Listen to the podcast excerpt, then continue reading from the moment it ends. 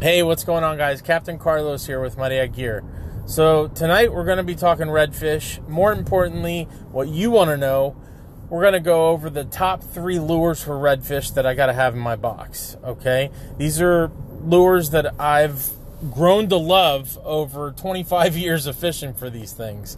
So, number one, and keep in mind, these are not in any particular order, they all work very, uh, very, very well, you know, under certain conditions. Um, number one is going to be a spoon, okay? A gold spoon, I'm sure you guys have heard that before, but it works wonders, okay? Uh, gotta have a spoon in the box. I have to have a few different sizes uh, just because I want to be able to adapt to the conditions. If you're fishing a little bit deeper water, you're going to want a heavier spoon to get down in the water column. These fish primarily feed off the bottom. They're scavengers for the most part. You know, they, they're very scent driven animals. So um, if you get a spoon towards the bottom and you pretty much just creep it along the bottom, that's what's going to keep you connected to these things. Um, you're going to want, like I said, a couple different sizes. Uh, the heavier one would probably be like a half ounce. Uh, your lighter one for fishing the flats, you know, skinnier water, uh, you can go down to like an eighth of an ounce. That should work. As far as colors, I, I do well with the gold, you know, or copper. Um, I've always done, I've also done pretty good with the black. Okay, uh, just the black spoon. It's kind of crazy, but it, it's worked. It's worked well. Um, so, what do you guys think that a spoon mimics? I mean, that's one question that a lot of fishermen, um, you know, think about. And most of the guys are going to say, "Oh, easy. It, it matches a fish. You know, it's just mimicking a little bait fish." Right? That's one option. Okay, one opinion, should I say? The other one is going to be, and I, and this is what I personally think it is. I think it mimics a crab. Redfish love crabs. Okay, and a spoon it's a bait that's been around for God 50 years at least, and it's it mimics a crab very very well. It, it wobbles along the bottom, and that's what crabs do. They just kind of you know hover right above the sand and walk the sand, you know, or, or the the grass flats. So this thing looks like a crab. That's what I think, and that's why they are so receptive to taking it. Um, so yeah, th- that's my two cents on the the profile of a spoon and what it looks like to a redfish. Another quick tip, if you are throwing these spoons, it wouldn't hurt to put some scent on them. Okay, any type of scent, maybe a shrimp scent or a crab scent. Um, you know, they are scent driven, so I think that's only going to improve your chances. Uh, as far as the retrieve, you're just going to make a nice long cast, let it hit the bottom, and then just creep it along the bottom, kind of walking it and wobbling it along the bottom. Um, that's pretty much the go to. You can do a stop and go. That usually works when uh, it's a little bit warmer and the fish are like, you know, more active. They're not as lethargic. So, you know, already pushing into the springtime, the summer, th- those type of deals. Um, number two. Okay. Number two is a swim bait. This is by far probably my, my most favorite lure just because it's so versatile. You could fish different levels of the water column. Um, I got to have a couple different sizes again in the box. Same reason as I just mentioned with the spoon, uh, just to kind of cover different levels of the water column and kind of cater to the condition, so to speak. Okay, so the first size I'm going to use somewhere in the three to four inch range. Um, that's you know a good little finger mullet size or pinfish or croaker, you know, what whatever it may be. And they have, uh, you know, they, they make these things with a, a bunch of different bait fish patterns, but just kind of pick a color pattern and profile that matches the baits that are in the area that you're fishing.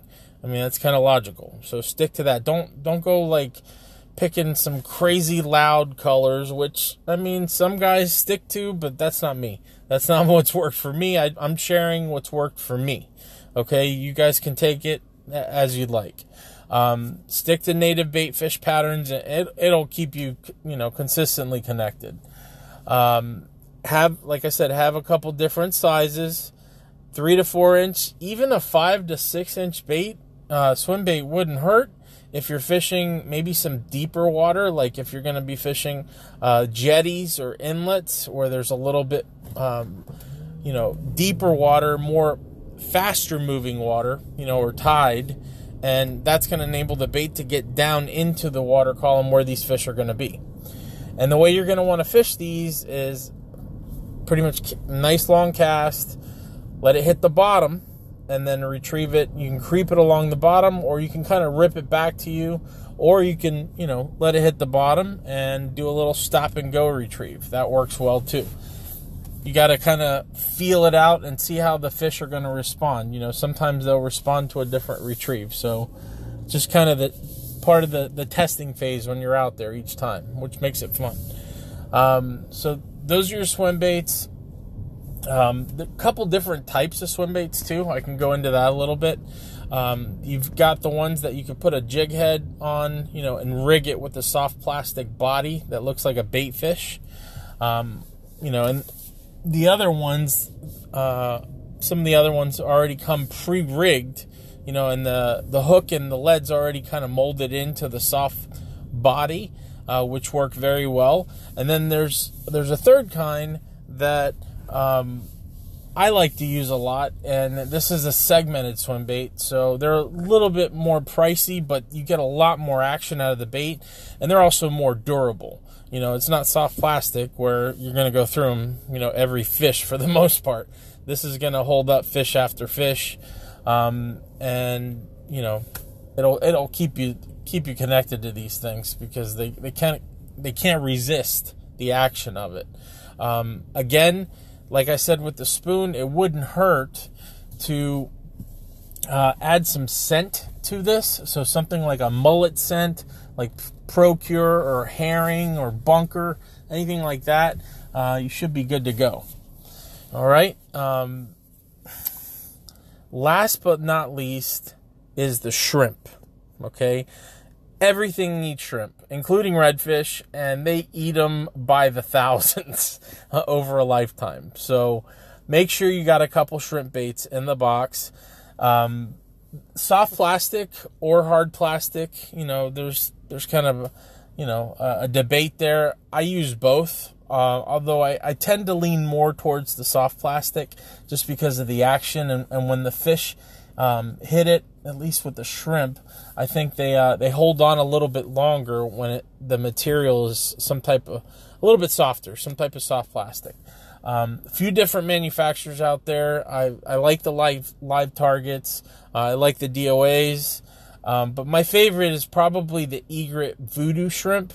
That thing is just it's a tank, man. It's awesome. You can you can catch just about anything with it, and redfish go nuts for it. It uh, it comes pre-rigged with a little jig head. Uh, you can get them in a couple different sizes, which I love because they make very very small ones for the wintertime uh, when you're pitching them you know in the shallows but they also make some bigger ones now up to a four inch or so and it's rigged with this jig head that's got maybe a half an ounce three eighths of an ounce into it of lead, which will get you down in the water column. Um, pick the more natural colors. They do make some crazy colors in these things, but I've always done pretty well with the natural colors. You know, again, just kind of sharing with you what's worked for me.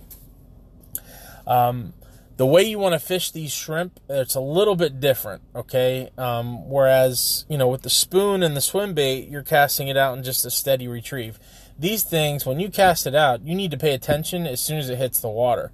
Because it's as it's falling that's when the fish are going to most likely pick this up. So you let it you know let it fall and as it's falling you know let it hit the bottom and then give it a hard pop off the bottom and then kind of let it settle again. When you let it settle that's when you're going to get your bite 90% of the time easily. Uh, um, it's just very, very effective tactic. You can kind of stay in one spot and cover the water column with these shrimp pretty methodically. So it's pretty neat. Um, I think I covered most of what these lures can do. Um, if you guys have any questions, make sure you hit us up on Facebook. You know, like us on Facebook, follow us on Instagram, check out our YouTube channel. Uh, we appreciate any of the feedback, and God bless. Thanks, guys.